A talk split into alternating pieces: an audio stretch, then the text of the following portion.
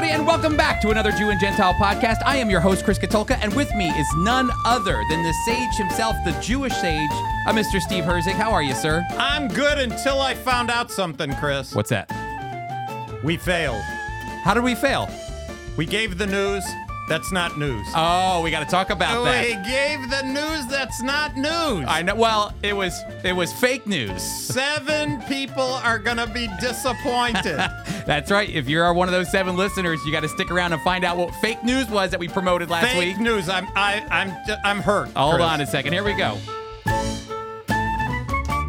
Welcome in, welcome in. Yeah, it was fake news. Actually, Steve, I wonder if we should get it out of the way right now. I think we should. ah, I'm just so disappointed. I was so excited I- and then nothing. if you're disappointed, can you imagine being the guy who found the piece? And last week we featured Uh, and we talked it up. He walks around. He picks up a, ch- a chart, and oh, look at what's there. It confirms this. We're oh, once again, the Bible is authenticated, and then we find out bupkis. Bupkis. Hey, the, uh, just a quick reminder if you didn't get a chance to to listen to last week's program, we're talking about a news article that we featured where um, I believe it was the uh, president of Israel, Yitzhak Herz- Herzog's Yep, but get it right, not Herzig. That's it was right. Herzog. um, he, his uh, press secretary or somebody um, was doing a dig and came across a pottery shard with the name of Darius, King Darius, on it, who's affiliated with uh, the story of Purim uh, and can, as, as a Persian king. And so it was one of those moments where all of the archaeological world was saying, Look at this. We found Darius just as Purim is coming up. It's inscribed on a piece of pottery shard in Lachish in Israel. And uh, come to find out what happened was some professor teaching archaeology had a fake shard with Darius's name on it, left it there. this guy finds it. Bada bing, bada boom. Fake news. and so all seven of our people, they were running around probably saying, I could authenticate the book of Esther.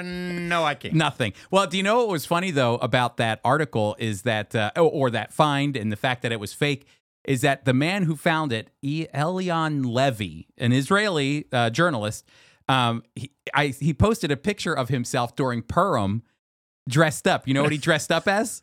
No. Darius, the the fake Darius. The story keeps getting better. He said, "I'm the fake Darius." So he found the fake Darius pottery shard, and then for Purim, he got dressed up as Darius. All right. Well, that's a fake thing. But, Chris, uh, we shouldn't go any further. We have a special guest with us. yes, we do. Why Yes, don't you do. introduce him? I'm excited to introduce uh, uh, Tim Harrison. Tim is no stranger to the Friends of Israel at all. Tim, you've been around at Friends of Israel for how many years? This is my Hold on a minute. Oh. Go ahead, do it now. yeah, this is my 25th year, Chris. 25 years he came Friends as a Israel. single guy, and now, what, six kids? Six kids. Yeah, Yep. yeah, yeah, my yeah. quiver is full. You're- uh, you came to the Institute of Jewish Studies when it was actually here at the Friends of Israel property. That's right, Chris. I was here for the last semester of uh, IBS when was the Institute Not of the disease. Studies. Not the disease. That's right. And uh, so I was here for the last semester of that. And then I was uh, there for the first semester of IJS when it became the Institute of Jewish Studies over at Phil- Philadelphia College of Bible, back when it was still PCB. PCB. That's right. That's what I did. I went to when it was PCB. I went to the Institute of Jewish Studies. Uh, but um, Tim, you over the years have become a specialist on, on your own, a hobbyist, if you will. Um, in a lot of unique things that are connected to the Bible. The first one, the first introduction I ever had many years ago when I met you is someone said, Oh, Tim reads hieroglyphics. He's the Egypt guy. I know, and I'm sitting there thinking, he reads hieroglyphics. How does he do that? So, is that something you've kept up with? Because that must have been 20 years ago. I heard that. Yeah, I've kept up with that a little bit, uh, Chris. Uh, it's kind of difficult to stay fresh when you have six kids on extraneous stuff like that. 100%. You know, but uh, I have managed to pick up some books here and there to try and keep current on it. Uh, there's a lot of dialects even within the hieroglyphics uh, language, so it's kind of really presents a, a challenge on staying fresh. But uh, it's it's still in there enough so that I can look at uh, most inscriptions today and at least have a good idea what they're talking about. You led actually a couple of trips for IJS to the museum. That's right. Yep, I was the uh, the tour guide several times for the Institute of Jewish Studies at the Philadelphia. Unbelievable. And then Tim does a chapel today Yep. on church history. And we found a brand new equipped teacher. That's exactly right. Well, and we knew t- that we've wanted Tim to do a, we a have, quip. but but it, he sealed the deal What, today. what was your first? Like, last time we had talked about you doing a quip, you did something about the battle of the gods, but you had a, maybe it was God smack talk Oh, or it something. was it was yeah, divine smack talk. yeah, and we were talking about how basically Yahweh God uh, basically uh, smack talk Baal in uh, in Psalm twenty four. yeah, that And, was a good one. Yeah, that was fun. he has a way of taking things that um, might even be hard to understand or you don't want to understand them, accept them, and bring them into terminology and ways that get you excited about, in that case, the Bible. This morning at chapel, he got us excited about church history. Yep. Uh, and so it's. I think he's going to do fantastic. I'm glad we got him for Equip. Well, uh, Tim, you did actually a particular. You talked about two particular individuals and a heresy in in church history. Yeah, Uh, Alexander, is that who it was? And uh, Athanasius. Alexander and Athanasius were the good guys. Yep, hmm the the two bishops. Yep. And then there was, and this is probably circa 300, uh, third, or sorry, third century AD. Yeah, and I should correct And the big bad name was Arius. The Arius. There you go. Yeah. Yep. And so you talked about kind of the controversy and how through Athanasius was able to solidify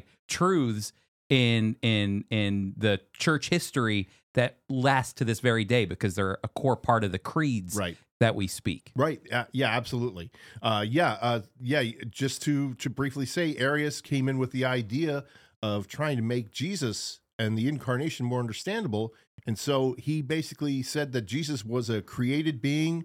That uh, he tried to take away the mystery from it, and Athanasius and Alexander, uh, A- Alexander was Athanasius' mentor, uh, basically taught no, Jesus wasn't created. Uh, Jesus was fully God and fully man, and the fact that there was some mystery behind it was an okay thing. Yeah, that's great. Boy, all that time ago, it was pointed out to us by Jim Showers at that chapel, summing up what Tim said, and said, you know, we really walk or stand on the shoulders of 2,000 years of church history, battling it out for the doctrinal purity of the text. Mhm. And Tim gave us a great example of that uh, this morning. And Tim, you know, we're in the book of Revelation, and Revelation was written by John. And John, I think, is one of the best uh, um, gospels that we have to talk about the fact of the um, the eternal existence of Jesus. Yeah, absolutely. I mean, and Athanasius was no stranger to what manuscripts he could get uh, that included John. And one of the references he used was the lamb slain before the foundation of the world. hmm That's huge. Amazing That's stuff. Look at Tim, the man who's on a on a, a lawnmower eight hours a day is a guy who does what do you want? Egyptology? What do you want? Doctrine, history. Tim Harrison's the man. Is that is that when you're riding the because uh, Tim, how many acres of land you work the buildings and grounds team here at the Friends of Israel? How many acres of land are you mowing on that lawnmower, and how fast does that lawnmower go? Lawnmower goes about 10 to 12 miles an hour. So it's a little bit of a rocket. Yeah, And we cut about 47 acres of grass. That's amazing. So when you're doing that, that can take several hours. Oh, yeah. So I'm every time I see you out there, I already know you're a genius uh, from our conversations. But that I know you're not listening to just nothing while you probably got podcasts going on. Yeah. You're learning stuff all the time while you're taking advantage of that alone time going back and forth. Yeah, yeah, I, I do. I try to keep up with a lot of good podcasts, a lot of historical podcasts. Notice he doesn't do us. No, I, you know, you're still on the list, but I do. I just know he's not one of the seven. no, but I, For this I- episode, he will. Uh, be. maybe. it's, yes. it's in now the lineup. He's, he's got a little uh, incentive. That's Yeah, right. definitely, definitely there. So yeah, I enjoy the historical podcasts, and I I do keep up with uh uh FOI's radio show. Uh, that's really handy to keep on on a podcast. It's nice that it's downloadable now. Yeah. and uh, but yeah, a lot of historical podcasts, and uh, uh, particularly focusing on church history. And uh, occasionally Egyptian history when I find those as well. Can I? The, again, I want to talk up Tim here for a moment because he's somebody who is well rounded in history. I think is always somebody too that dabbles in other hobbies. And one of the hobbies that it, every time I see it now, I think of you. You do uh, a small hobby trains, right? Model railroading. Model right. railroading. you even have a podcast for model railroading. I do. Yes. Yep. Where did that come from? Model railroad. You know, when I think of that, I just think my dad used to set up a track around the tree, and we'd watch the train go around the tree during Christmas. Yeah. Uh, but we're talking about like really detailed model trains, towns, and tunnels and things like that. Yeah, that that came from my father. Uh, actually, our whole family has always enjoyed trains and the nostalgia surrounding railroads.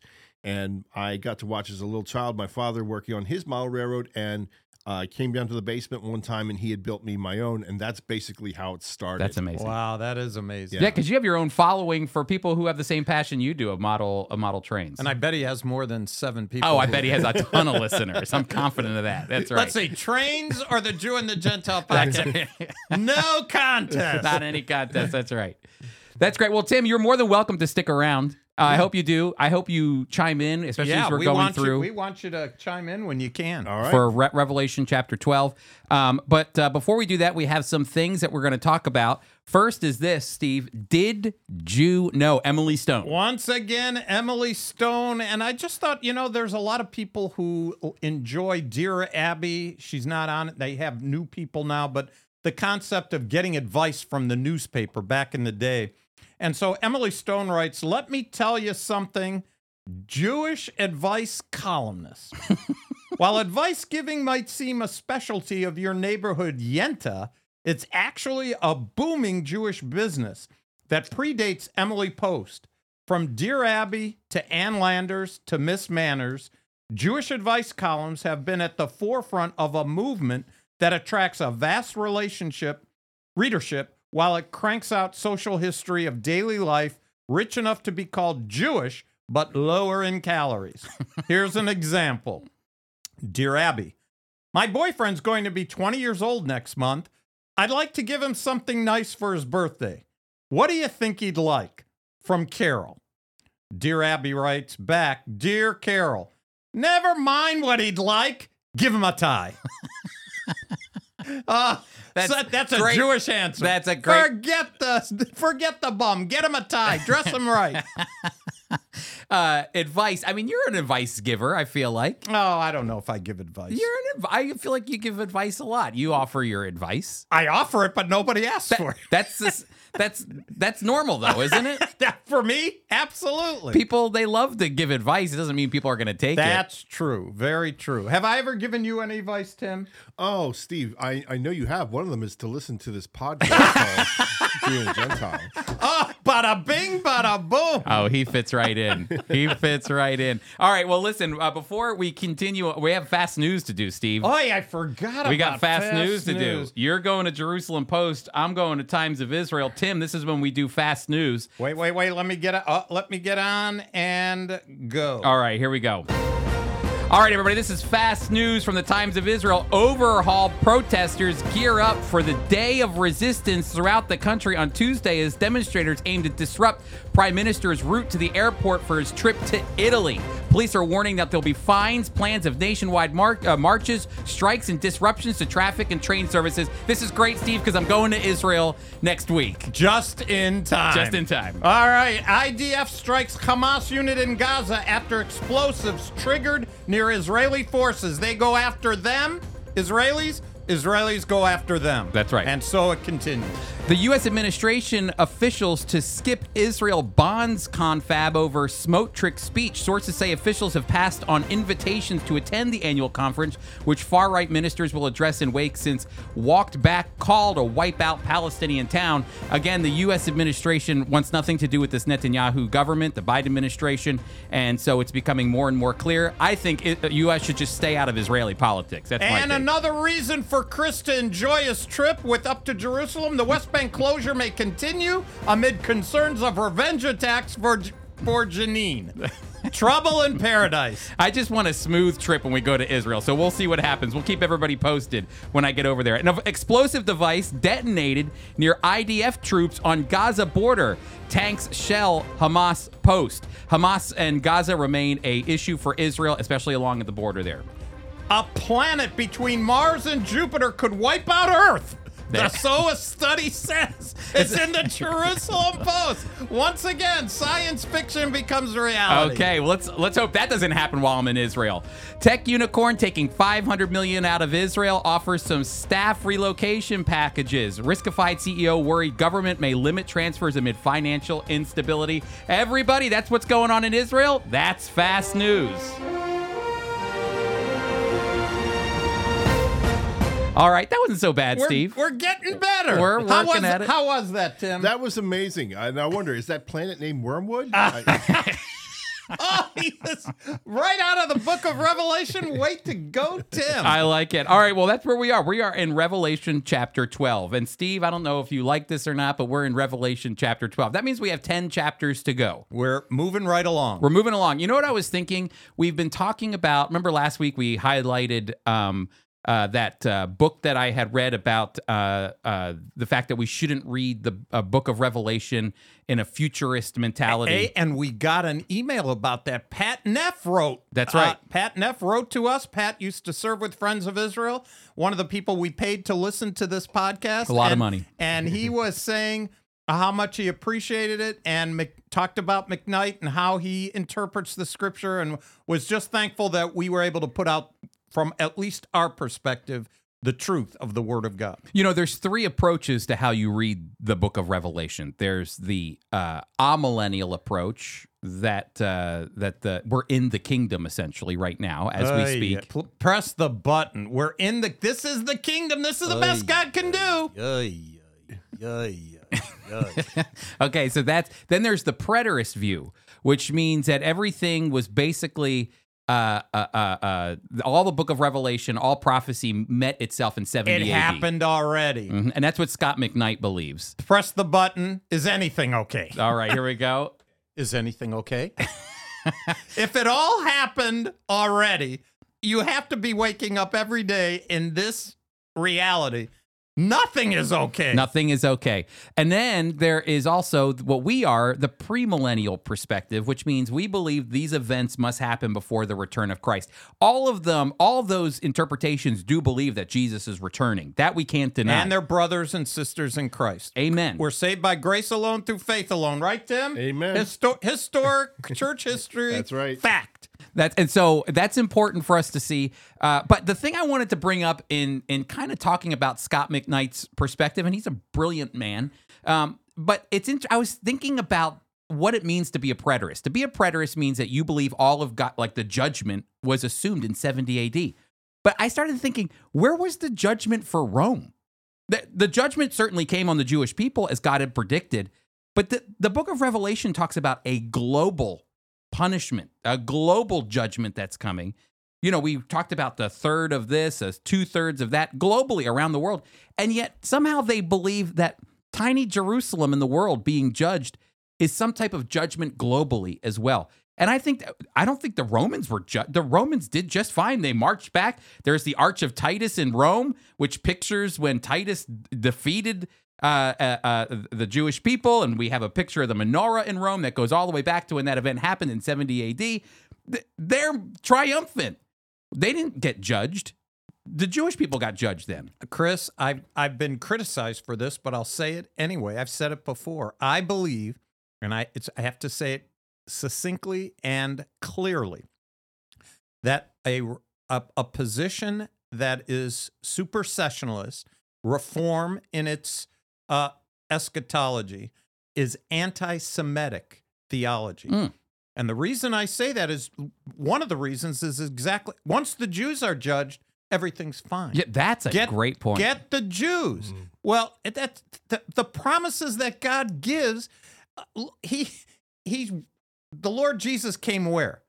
To Israel. He was born in Israel. He is Jewish.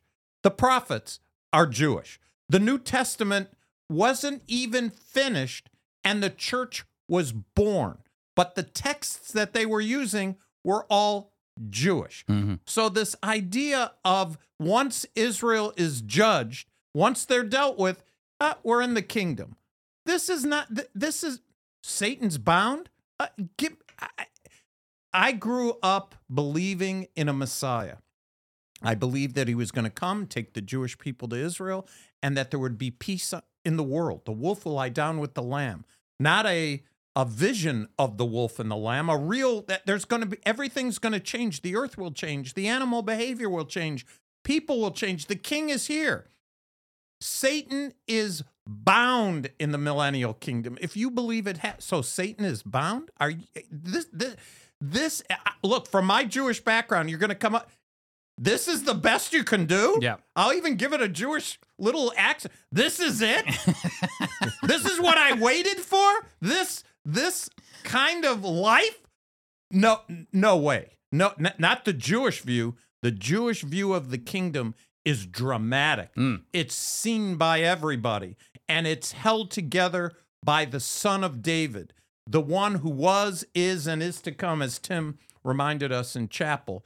The second person never changed except coming into a body, but his essence, who he is, never changed. Mhm. And so, yeah, I have I, I just have a big problem as a Jewish person and as a believer in Jesus Christ. I- I- It sounds like you're giving advice. Oh, I'm not giving advice. I- He's a Jewish, sage. No. the Jewish advice. That's I- right. I, I would echo Paul. Come to Jesus Christ. That's that's it. Come to the Savior. no, Come it's to just the comment for did you know? You know the Did Jewish. you know? the Jewish advice? uh, that's good, Tim. You know I don't know what your thoughts are, but you know the idea. I I, I think it is a good argument to say. You know, if we're in the kingdom now, then there, then we're, we're we're missing out. It seems like on on all that God had talked about. Like he kind of undersold or or overpromised. You know what uh, what was in the scriptures. Yeah, we definitely, if if we're in the age, we've been given a bill of goods that uh, just don't measure up to what we were promised.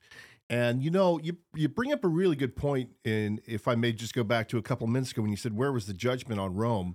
I mean, the closest you can get is Pompeii in 79 A.D., and that affected only a very very small portion of the people. It's hard to call that a judgment at all. In fact, Rome really is prospering at this time Mhm. period. So yeah, there's no judgment there. It, it- it's interesting to me how we can take these, and and I understand what a lot of the uh, preterists and amillennial, uh, amillennialists like to do is they call this apocalyptic literature, and so they say the writers are over uh, dramatizing or they're exaggerating points. So what seems like the end of the world for the Jewish people, and so they write like it's the end of the world when it's you know.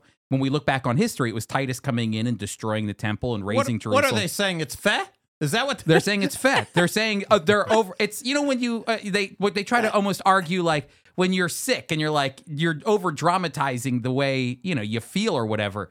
That they over apocalyptic literature they argue over dramatizes.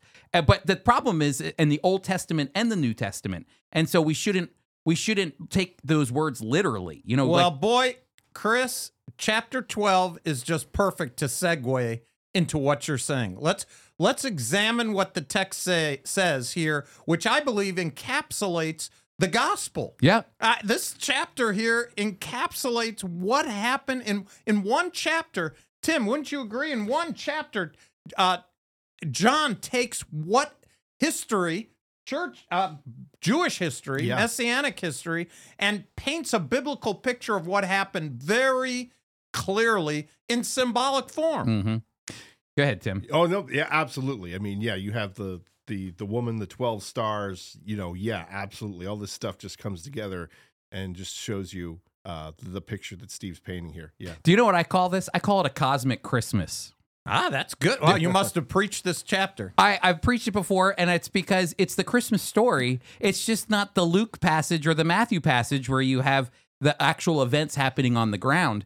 This peels back to show you what was going on spiritually as Jesus was coming in, in into I the like world. that title. And in this cosmic Christmas, I think it fits in even what Tim was preaching about today and teaching about during chapel, it, which is the pre-existent uh, Christ. The fact that Christ has been uh, in existence uh, for eternity. He doesn't have a beginning, Right. and so these are the cosmic events that were happening behind the scenes as Jesus is coming in. I always say it's it's there's sometimes like in the book of acts you see what's happening on the ground you know but then sometimes we get a look behind the scenes to see what's going on spiritually behind the curtain, and that's what John's doing here. So I'll start off. Steve, Why don't you it. start off? Uh, Revelation chapter 12, verse 1 A great sign appeared in heaven, a, a woman clothed with the sun, with the moon under her feet, and the crown of 12 stars on her head. She was pregnant and cried out in pain as she was about to give birth. Then another sign appeared in heaven an enormous red dragon with seven heads and ten horns and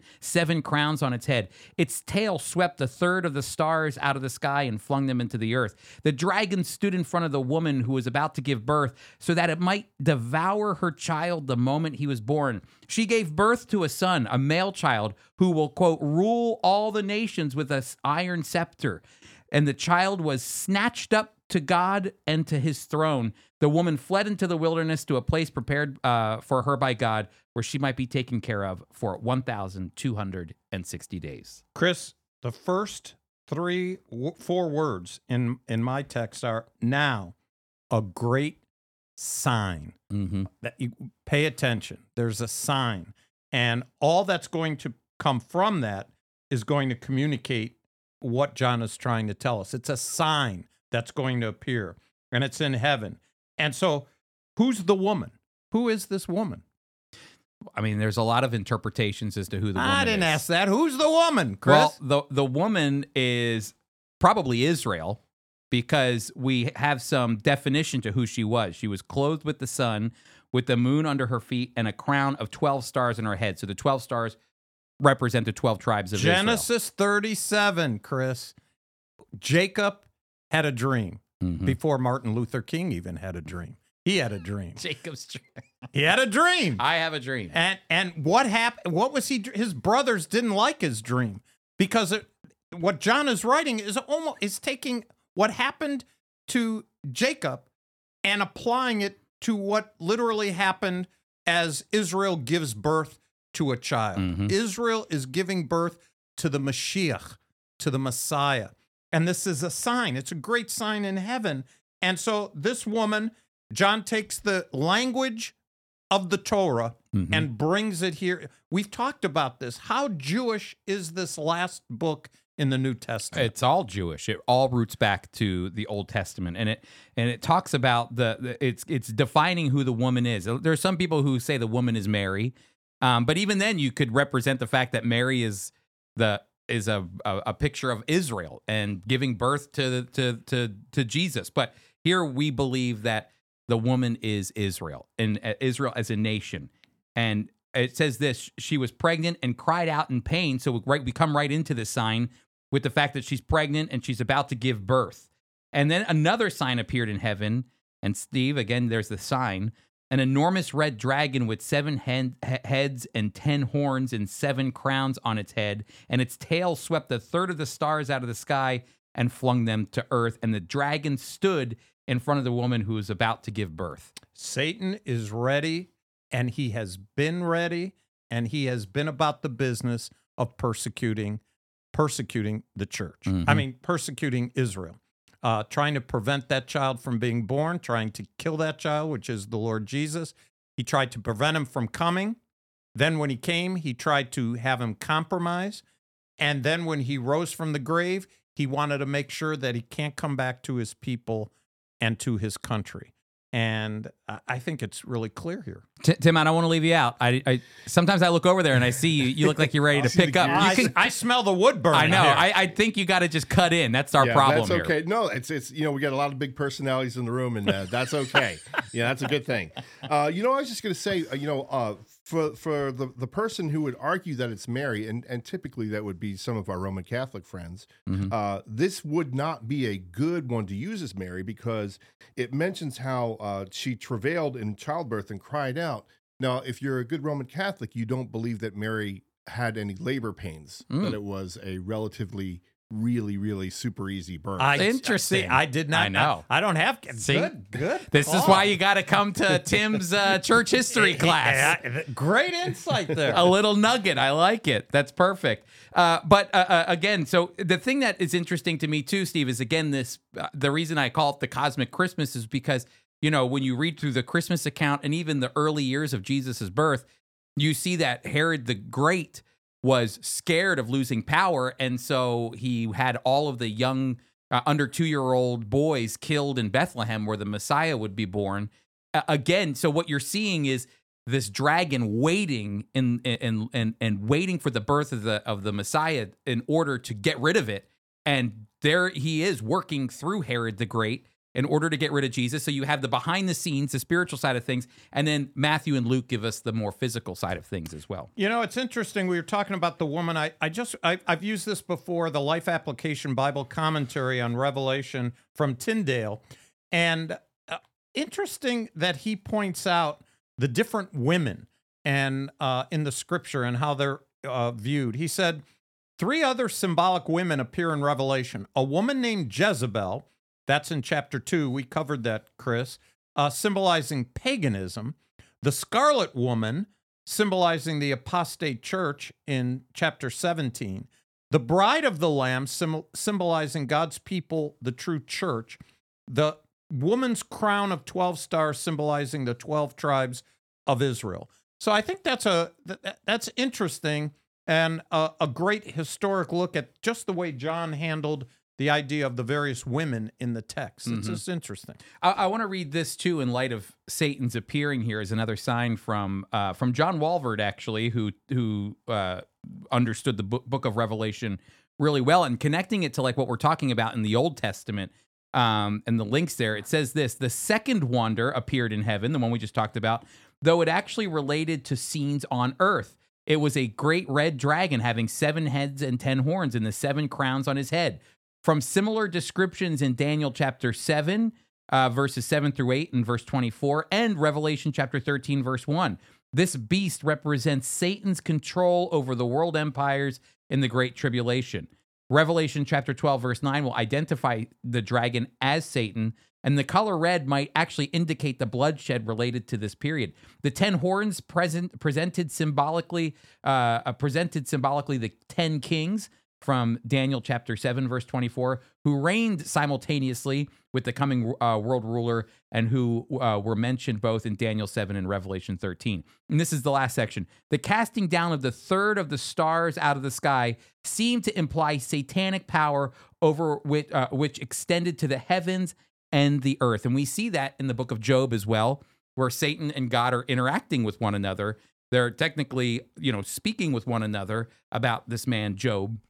And so here is Satan acting, uh, uh, and his power is seen extended both in the heavens and on earth uh, as uh, as he's attempting to take over and eliminate uh, the the coming of the Messiah. Well, you know, we believe that Satan is the accuser. And even during this time, he is up and down uh, in heaven and here accusing us, and rightfully so.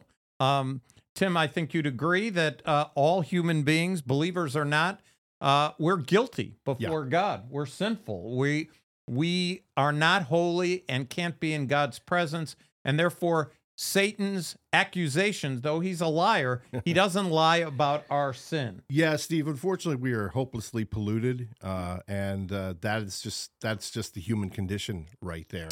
And uh, you, you know, in addition to that, I, I would just like to address. You know, you mentioned the the third of the stars and uh, being swept there, and I know that uh, some of the early church fathers, uh, and you may be aware of this, thought that the stars in that context represented angels, and that it was about a third of the angels Mm-hmm. that Satan deceived and uh, That fell to that earth. fell to earth with Yeah. him. Yeah. Yep, definitely. Well, we- I think we should, Chris, remind us what was Satan's, Lucifer's great sin.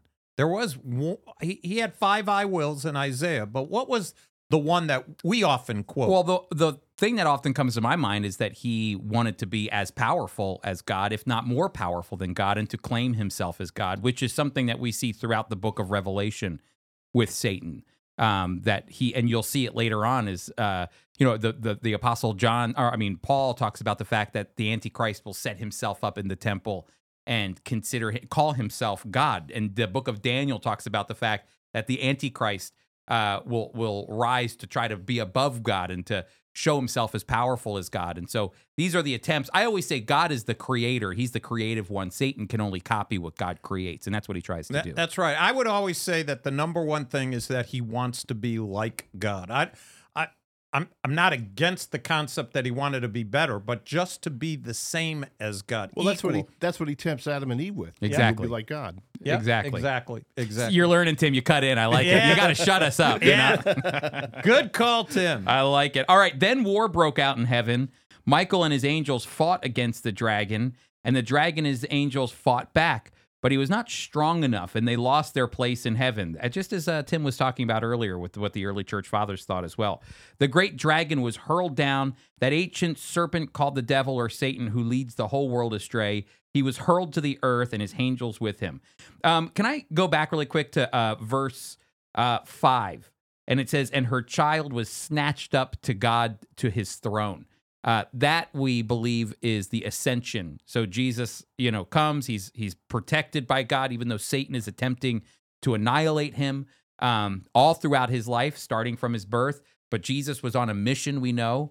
Um, and uh, Tim, you were we were you were even mentioning earlier, I think before the podcast started, about the fact that one of the great arguments uh, that for Jesus's pre-existence is the fact that the there's the verse that says that the Lamb of God was slain before the foundations of the earth. Mhm. Yeah. And so, you know, here is uh, he- Jesus was on a mission to get to the cross. He did, and he died and he resurrected. And here it says that he was snatched up to God to his throne. And that word for snatched is harpazo, which is the Greek word, which is the same word that we have for the for the Rapture. rapture of the church in First Thessalonians.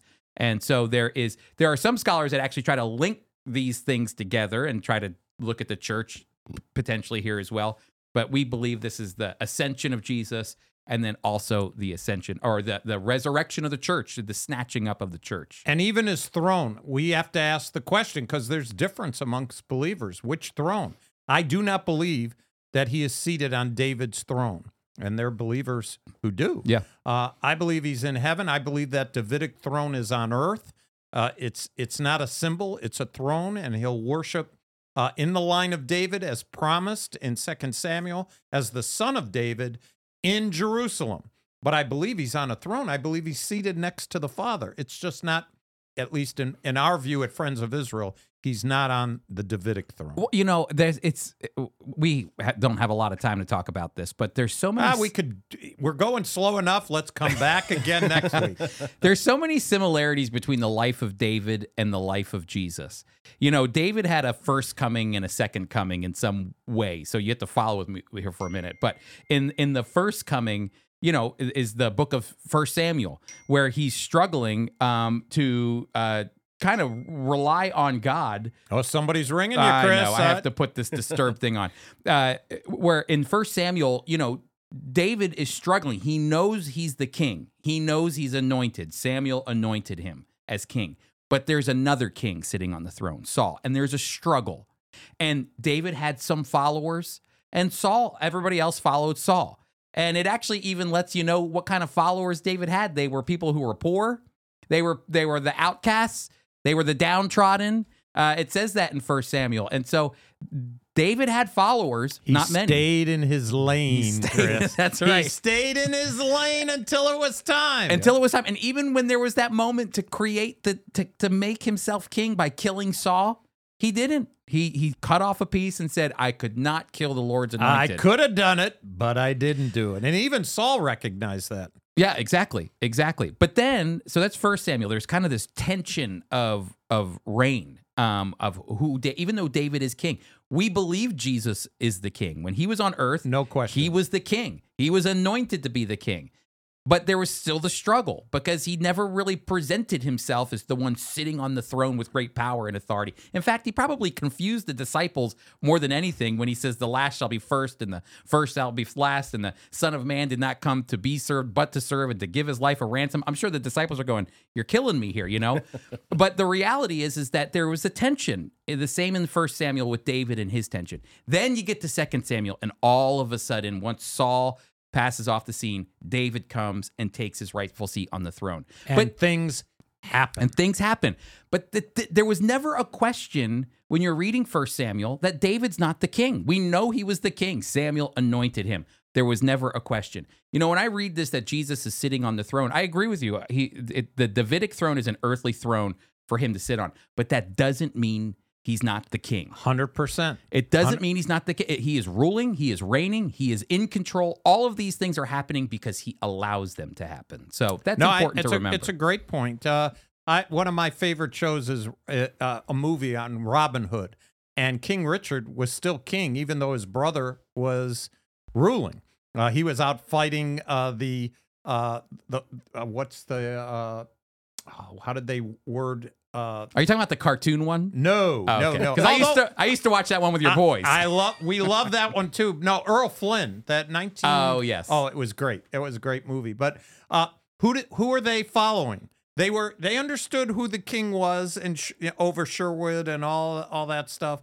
But they knew that King Richard was coming back. That's right. And we are uh, we are allegiance we have allegiance to our king. Doesn't mean- we you know, you're in we're Americans with the president and the Congress and all that, but we have a king.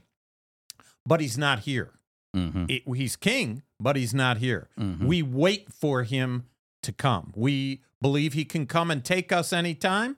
Uh, but and he's the real king, but that's not what's here on the earth. That's right. That is exactly right. Tim, you want to add anything You there? know what? I would just say, just as a sidebar here, uh, just as a little fascinating thing, you know, as you're reading that, uh, and of course, we want to give God all the glory, but God does use people and angels to do His His bidding as well. Mhm. And it's interesting here because we have two times when Michael is opposed to Satan. We have one mentioned in the book of Jude where they're contesting over the body of Moses. And at that point, you get the sense that Michael is sort of reined in. He says, The Lord rebuke you. He's not really doing anything much more than that. But here, we finally have Michael just basically cutting loose Yep. and tossing Satan out of heaven. That's exactly right. It's again that picture of the the b- behind the scenes events that are taking place. Tim, are you a Star Wars fan at all? Do you? Uh, yeah, I- admittedly. Okay, no, that's that's okay. I'm not the bi- I'm not like I don't I don't follow everything, but I do watch the movies. And there is I think I've mentioned this before.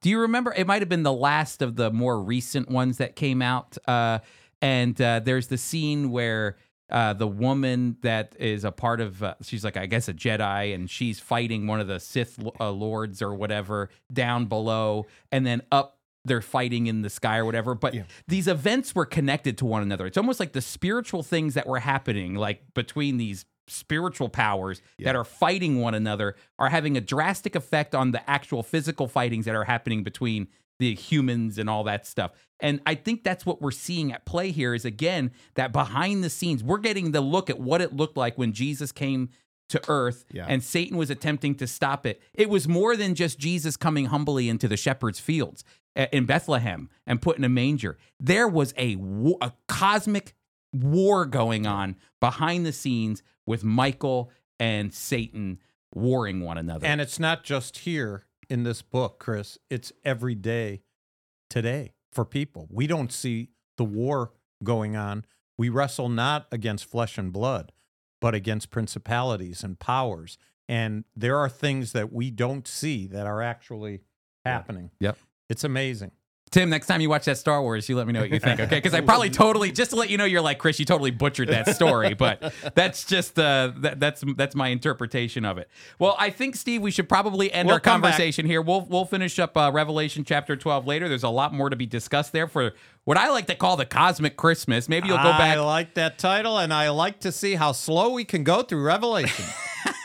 we'll get through it before the end of the year, I promise. All right, well, uh, Tim, this is when we normally move into the news. So, Steve, you've got some interesting news here. What are you going to look at first? What are you going to share with us? Well, Chris Laura, who uh, is our uh, senior admin in North American Ministries, one of the things she has enjoyed doing is following news items that might be useful for a podcast.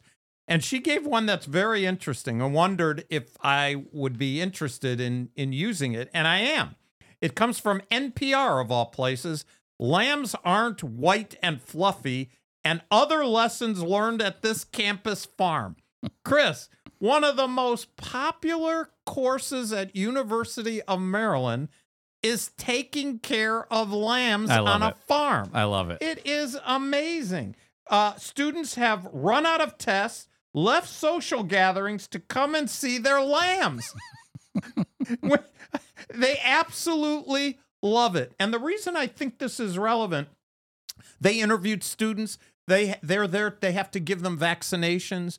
They take care of them when the mother is giving a birth. They are to be there. They have one told the So story. every student gets a lamb or something. Is that what it's like? That's right. Okay. And they have to take care of. They have to oversee it. This one gal had uh, her uh, one of her uh, uh, sheep had uh, was having a baby, and she de- helped deliver the first one, and then she said the the lamb was still the sheep was still kind of delivering, Yeah. and so another one came out, just like your wife and Mila. That's right. Twins. Twins came out. That's right. But what's interesting, I couldn't help but think of the description in this article about lambs and how they look and how helpless they are and all the different idiosyncrasies of lambs reminded me of a great book years ago uh, by Phillip Keller, who is a shepherd and, and a believer. And he wrote a book, A Shepherd Looks at Psalm 23. And it is a fascinating little book. Just as I was reading about these students, and, and, and there's nothing Christian about this, it's just about students who are city dwellers who the most popular course is taking care of lambs, and they're able to learn all kinds of things about lambs that by God's grace, you know, you, we should pray that these same people take care of the lambs would hear the gospel and just associate how we are like sheep. That's what Psalm 23 we're like sheep. We act like sheep. We're helpless like sheep. And we have the same idiosyncrasies. God is the great shepherd. We are the sheep. You know, maybe these kids will take home some biblical principles and apply them to their, even though I don't know if they're Christians or not, and apply them to their future jobs. You know, I've done these leadership courses online with a with a college, and it's interesting uh, how they talk about leadership in the 21st century. And this isn't a this isn't Christian at all, but they're biblical principles. They're trying to say you should shepherd people, you should guide people, you should lead them to places where they can grow and and flourish. And you know the old days of the boss who would you know yell at the, the their their employees and and uh, punish them and all these things. Those days are gone. You know the guy with the, that would sit in the corner office. Now it's you know how are you shepherding? That was what I wrote in this online class I was taking about how much how many biblical principles there are.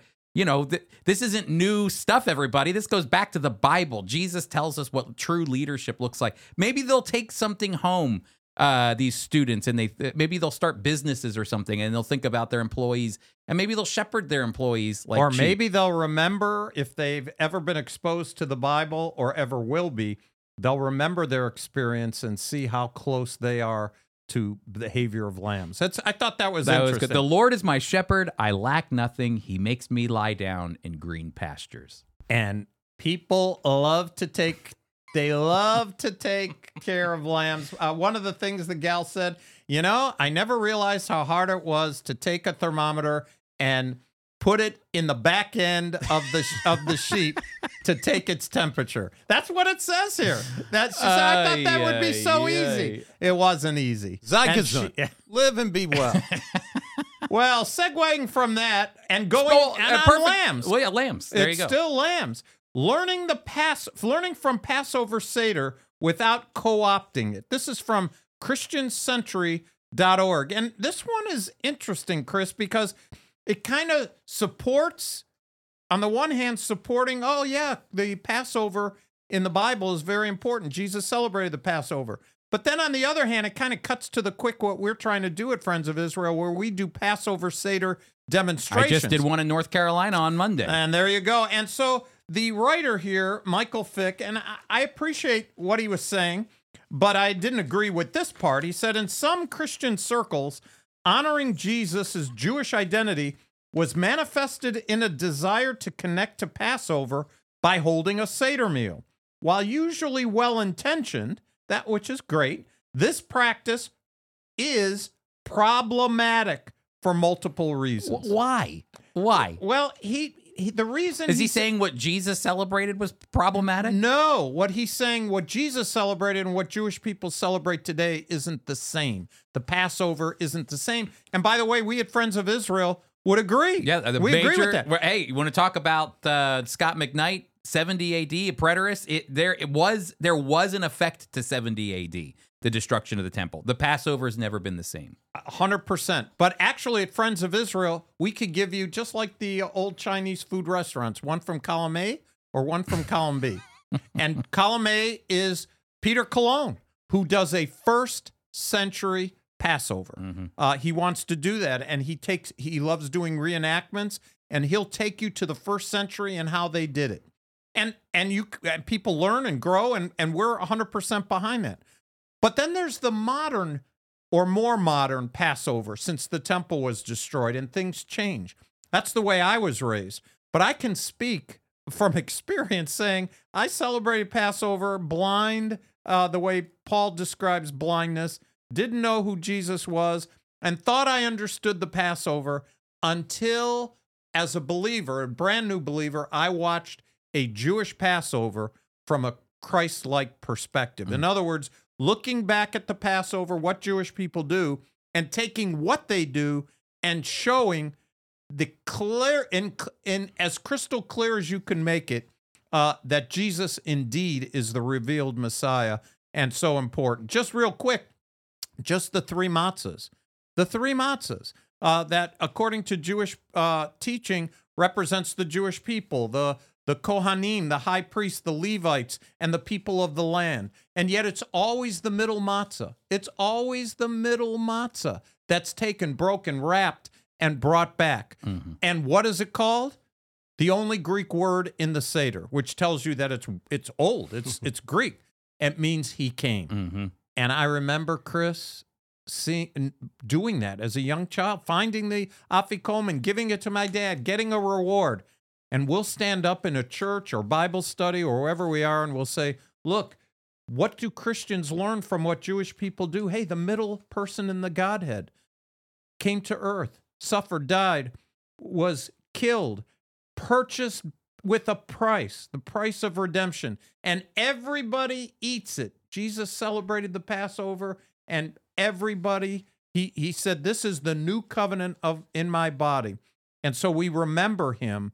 And so I disagree with Yeah, uh, because here's his points really quick. We uh the value that you can take uh from the Passover is we encountered to a call to embrace small gatherings of believers. which Okay. is good. Yeah, no, fine. he right. He just says the idea of Passover is something Well, Christians should do, but in their own little way. Uh, But it's hollowing. uh, We encounter the power of both offering and receiving hospitality. We encounter the opportunity to ritualize the ordinary. We have an opportunity to think about the power of food and eating. We are called to re-examine who really, who's really welcome, and what, and what that really means. We are invited to respond creatively to changing contexts that call for the building of new relationships with our neighbors.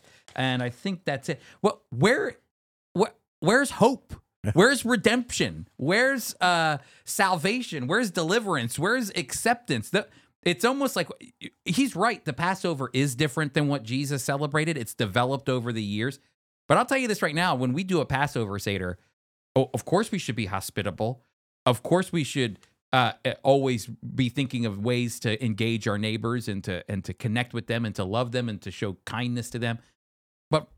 But we also are connecting people to the scriptures, which offers hope and redemption and deliverance and There's a message in the Passover, a and we hundred percent. and we need to communicate. Even So- in the Jewish Passover today. a Yeah, and you hundred know percent. And I think what's interesting is, you know, even though you had the Rambam come along and modernize. Look at him I'm with telling the you. Rambam We're out. We're leaving. We're Look leaving. at you, Tim. Go ahead, Tim. Sorry, I Just, forgot you. no, it's fine. Just that you had him come along and, and really modernize Judaism and try and, uh, you know, really kind of reframe it and stuff like that. Uh, boy, stuff like that. There's another one. Uh, you still, he still didn't lose that that those messianic overtones of things like the Passover. All that and all that hope still comes through, and I think that's why you know, yeah, you guys are right on. That's that's still something that we should be looking into today. Uh, you know, that hasn't changed. Well, the Rambam you're talking about is Maimonides, who formulated the doctrinal statement of Judaism. And at the very end, he tells people if you are consider yourself Jewish, one of the core essentials of Judaism is the belief that the Messiah is coming and there will be a I kingdom on earth. believe in perfect faith in the coming of the Messiah, and though he tarry, I will wait for him. Number 12 of the 13 principles. Which uh, what is that again? The ani uh, Uh, it's uh, Shemoneh Esrei is where it's it's found. It's the blessing. It's part of the blessings. and that's built actually into the Passover seder. Yeah, and it's built into every Shabbat service. Yeah. Every Shabbat service, they they wait for the coming of the Messiah. I'm glad that you brought up his name. His Maimonides is the famous, Maimonides Rambam. Yep. and the Rambam was another name. And Yep. so great, Tim. Look at Tim, the man. As soon as we make him a professor, all of a sudden he's like a fountain of information. Bada bing, bada boom. All right, see, if we got one more. I'll, I brought this Go one. To ahead. the, I brought this one to the table. Um, this one comes from the Jerusalem Post, and we didn't feature it in fast news because I thought we should slow down and, and and have a conversation about it. Uh, more Palestinians than ever want Israeli sovereignty in Jerusalem. Poll a Palestinian poll indicates shifts in the attitudes of East Jerusalemites toward Israel over the last decade. Let me read the stats here from the poll. The goals of the survey, the, the survey identified two goals it sought to achieve. First, it wanted to identify current problems and concerns of East Jerusalem Palestinians under the existing political and living conditions, as well as identify their views and likely patterns of behavior and future political settlement. Secondly, the survey wanted to compare the results of the previous 2010 poll in order to find elements of change. The survey respondents were asked about the delivery of specific services provided by the Israeli Jerusalem City Municipality. In the vast majority of cases, Palestinians are more satisfied with the services provided to them than they were 10 years ago. While many of the increases in satisfaction are modest, others are dramatic. For instance, Satisfaction with the speed with which ambulance services arrive at the scene after requesting it rose from 46% to 69%. Palestinians expressed similar in- increase in their satisfaction with such things as the speed to which fire and other emergency services arrive on the scene, 42% to 70%, and overall standard of living, 35% to 56%, and access to areas inside the West Bank, 27% to 48%. So, do you remember when we had Bassem Eid, the Israel, the Palestinian Yep. man, do a class for FOI Equip, and he said he taught he grew up in Palestine uh, in in the West Bank when it was under Jordanian control, and then the Israelis came in, and he said, Chris, and he was talking to you too. He said the the the, the changes that happened when the Israelis took control were drastic. We went from you know going to the bathroom in in huts outside to running water and plumbing and all of a sudden I went from, you know, when the Jordanians had control, you know, no entertainment, then all of a sudden the Israelis take control. And now as a Palestinian young boy, I'm watching a television. I've never had a television before. And so he was talking about the fact that these modern amenities came um, to Palestinians as a result of Israeli uh, um, uh, uh, sovereignty over. Standard of living is lifted by the Israelis and and lifted for all. I'm sure I haven't read that, Chris, but I'm sure medical. I you heard about ambulances, but the medical attention given to Palestinians uh, by the Israelis uh, much better. Uh, in fact, in Israel, they've even rushed Syrian soldiers who are fighting in the civil war. When they get injured, they go to Israel Mhm. and get fixed up to go back to battle. There's no there's no other country in the Middle East like Israel. Well, here's the last poll. The response between two polls again radically shifted. Between 2010 and 2022, the percentage of respondents who preferred Palestinian sovereignty dropped from 52% to 38%. That's big. That means, I, I know this for a fact, that most Palestinians do not trust their government at all. It's kind of like New Yorkers who are going down to Florida Yeah, that's right. We're out of here. and a lot of Californians going to Texas. that's exactly right. Why? In America, you can do that. The Palestinians, uh, th- there's difficulties in doing those kinds of things. But if you're an Israeli uh, uh, uh, Arab, if you're an is- Israeli uh, Muslim, you have the same benefits as any Israeli. So in California, 300,000 people got out of Dodge in California. Where'd they go? They went to Texas. They went to Idaho, Uh, Arizona. Arizona, all the uh, places where they could thrive. Mm-hmm. And so it is in Israel too. A hundred percent. Hey, listen, before we go to the Yiddish word of the day, I just want to say that the Jew and Gentile podcast, we forgot to mention this, but it's sponsored by we've F- been alluding Ay, to ay, Equip ay. the whole time. That's right. FOI Equip is our sponsor. FOI Equip is your place where you can learn the Bible from a Jewish perspective. This Thursday, tomorrow night, we've got Tom Simcox who's going to be doing a three week class on messianic prophecies starting March 9th, 7:30 p.m. You can sign up and register for free, Steve. Free. Unbelievable. Unbelievable is right. So uh, I encourage you, if you haven't yet, be sure to go to foiequip.org. We should have mentioned that a lot earlier, but we were so excited to have Tim, so excited to talk about the things that we've been discussing. Well, we did mention Equip. He's going to be teaching Equip. Equip sponsors the show, and he's going to be a prof, and Tom is a prof for Equip, and we love Equip. I know, Tim, are- you ready for Equip? I know Oh, you yeah. have till July. I mean, we're Chris, giving you plenty of time. Make the announcements. I don't know when it's going to happen, but Equip will have its own podcast. Oh, Equip. That's right. Right now we're developing an FOI Equip podcast. Uh, that we're, we can share with you on on our show notes here as soon as it's launched. But we're taking all the teaching from FOI Equip. So when Tim teaches his class on church history or messianic prophecies, you'll see them pop up on your podcast feed. He'll have something to listen. He won't listen to the Jew and the Gentile podcast. He'll listen to himself? but he'll listen to himself teaching a course. I, Tim's the man. No, that's good. All right, well, listen, here we go, Tim. Our last segment. Yiddish word of the day, everybody. Yiddish word. We found this one because of the lambs and the Passovers, and Passover's coming soon. Steve, what's our Yiddish word of the day? Well, Chris, I never heard of this before. We did look it up, but a Zeisen Pesach. Ah, A Zeisen Zeisen pe- Pesach is a sweet Passover. Okay. I like it. A Zeisen Pesach. Now I don't know how early we can say a Zeisen Pas- uh, Pesach, but uh, a sweet Passover. But a Passover is going to start on April fifth. That's right. That, in fact, uh, Ramadan is uh, right around there. Easter is around. Res- we call I call it Resurrection Day, and then Pesach as well. So a Zeisen Pesach. Uh, Zeisen. You know what's interesting is only English speakers call Easter Easter. It's because of what the King James Bible did when they translated the Greek word Passover and they made it Easter.